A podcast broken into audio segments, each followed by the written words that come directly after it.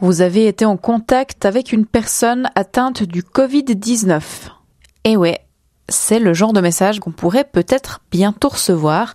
Alors je caricature, mais la Confédération est en train de travailler en ce moment sur une application pour smartphone qui vise à tracer les contacts au sein de la population. Le but, ben, c'est de comprendre comment la pandémie de Covid-19 se propage.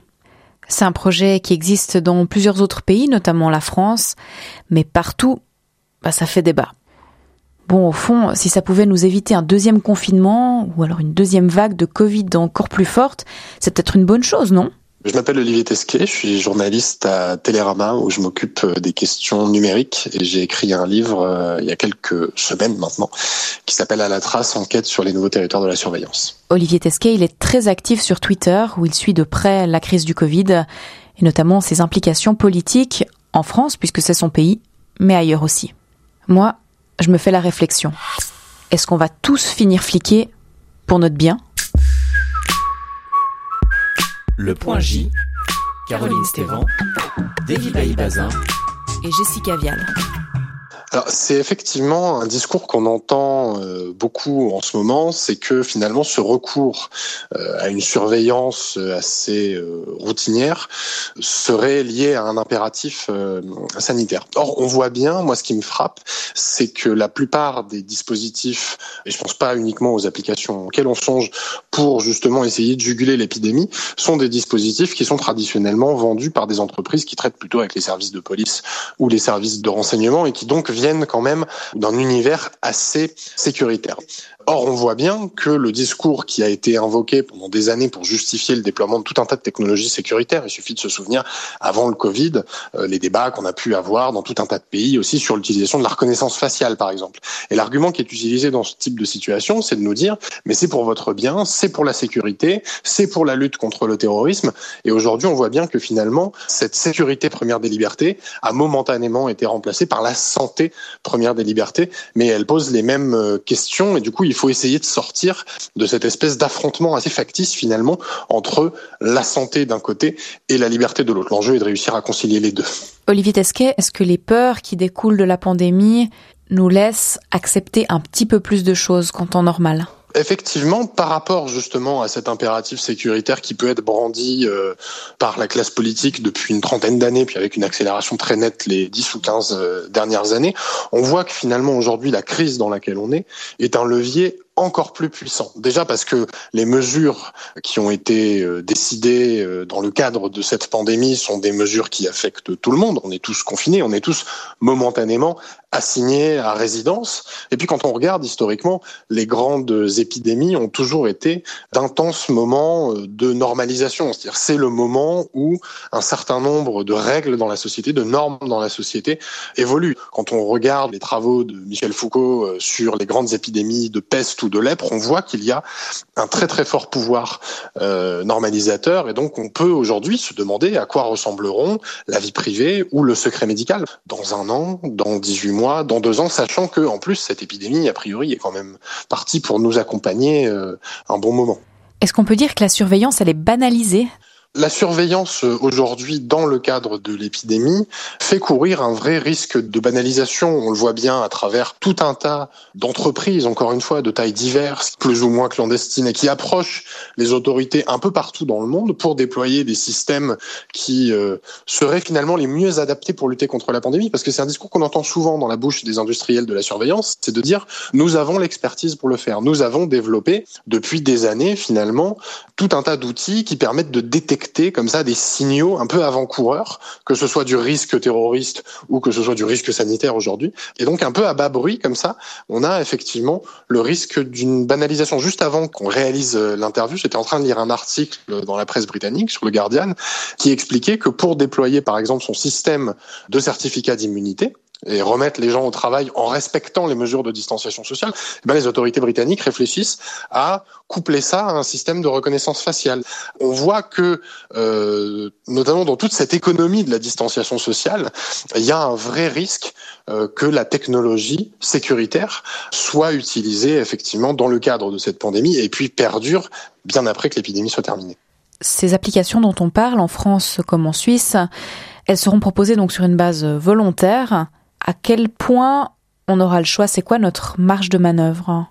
Effectivement, on nous parle beaucoup d'enrôlement euh, volontaire. On nous dit qu'il ne doit pas y avoir de discrimination, de pénalisation, ou au contraire de gratification en fonction de l'utilisation de cette app. Or, on voit bien que dans leur architecture même, ces applications ne vont que jusqu'à la notification d'une alerte. C'est-à-dire, on vous dit, voilà, vous avez été en contact avec le virus. Vous avez été exposé au virus. Euh, or, on voit bien, nous, par exemple, en France, on est sous l'état d'urgence sanitaire. On est en train de discuter un projet de loi prorogeant cet état d'urgence sanitaire, permettant d'assigner les gens à résidence, de les mettre en quarantaine, et les gens peuvent contester cette quarantaine en saisissant le juge des libertés et de la détention. Donc on est vraiment dans un univers euh, carcéral. Et à ce moment-là, on voit bien que le volontariat d'une quelconque application tient effectivement assez peu par rapport à la nécessité d'immobiliser des corps dans l'espace public. Quand on regarde nos voisins italiens, par exemple, application basée euh, sur le volontariat, mais avec un système de pénalisation pour ceux qui ne la téléchargeraient pas. Par exemple, leur bloquer l'accès à certains endroits. Vous pourriez pas aller faire vos courses au supermarché si vous n'avez pas téléchargé l'application. Donc on est sur un volontariat qui est quand même très obligatoire et avec un déploiement pour les personnes âgées qui sont quand même les personnes à la fois les plus exposées au virus et les moins équipées en smartphone, sur qui on poserait des bracelets électroniques qui sont là aussi quand même symboliquement une image très euh, carcérale. Donc effectivement, cette notion de volontariat me semble assez finalement incompatible avec tout ce discours assez policier finalement autour du contrôle du confinement et du contrôle du déconfinement. Un contrôle du déconfinement qui passerait par nos smartphones. En tout cas en Suisse, il a été testé entre guillemets dans le monde réel sur une population un petit peu particulière. Alors concrètement, ce matin, les soldats ont installé l'application sur leur propre téléphone portable. Ils ont eu un petit briefing, puis ils sont repartis dans leurs occupations quotidiennes. Ils vont, à chaque fois qu'ils se rencontrent, quelques minutes, ils vont s'échanger des cartes de visite codées. Le but, c'est qu'ils aient des interactions, comme nous, lorsque nous serons largement déconfinés, et pendant que les soldats font tout cela, en fait, l'application sur leur smartphone, via le signal Bluetooth, calcule la durée de proximité entre chaque individu et stocke ces données sur leur propre téléphone. Ces données ne sont pas stockées sur un serveur centralisé. Oui, ben l'armée, c'est une des seules populations qui pour le moment peut avoir encore ce type d'interaction. Là, on était à la caserne de Chamblon avec l'émission CQFD la semaine dernière. Mais Olivier Tesquet, est-ce que ce traçage peut pas quand même avoir des effets positifs? Par exemple, nous éviter une deuxième vague de mesures de confinement En tout cas, le piège dans lequel on pourrait se mettre, ce serait de conditionner le déconfinement à l'utilisation d'une application comme celle-là. Quand on regarde vraiment sur le plan de l'efficacité de ces applications, la seule étude qui pour l'instant a été réalisée sur le sujet, c'est celle qui a été faite par des chercheurs d'Oxford qui travaillent par ailleurs sur une application de ce type-là et qui explique que l'application serait utile dès les premières installations, mais il faudrait atteindre une masse critique d'environ 60% pour réussir à endiguer l'épidémie. Quand on regarde à Singapour, qui est quand même un pays euh, très poreux aux nouvelles technologies, qui est en plus un tout petit territoire, ils ont eu à peu près 20% de la population qui a installé l'application, ça n'a pas suffi, ils ont eu de nouveaux cas, ils n'ont pas réussi à identifier leur origine et ils ont été obligés de durcir les mesures de confinement. Donc on voit que même sur des territoires où a priori c'est quand même beaucoup plus simple, cette application a priori ne permet pas de résoudre comme par magie et par solutionnisme technologique, certains croient ça, mais ça se passe évidemment pas de cette façon-là. On ne va pas se sauver du Covid avec ou grâce à la technologie. Alors ici en Suisse, le Conseil fédéral veut aller de l'avant avec cette technologie qui est développée notamment par les PFL, et ça continue de poser énormément de questions forcément. Certains élus au Parlement se sont saisis des questions juridiques, légales. Le débat est mené à la session des chambres de mai 2020. S. Suivre l'actu. Si vous voulez vous tenir au courant plus ou moins en temps réel de l'évolution des débats sur cette application de traçage, alors rendez-vous sur rtsinfo.ch qui effectue un suivi en direct de la session.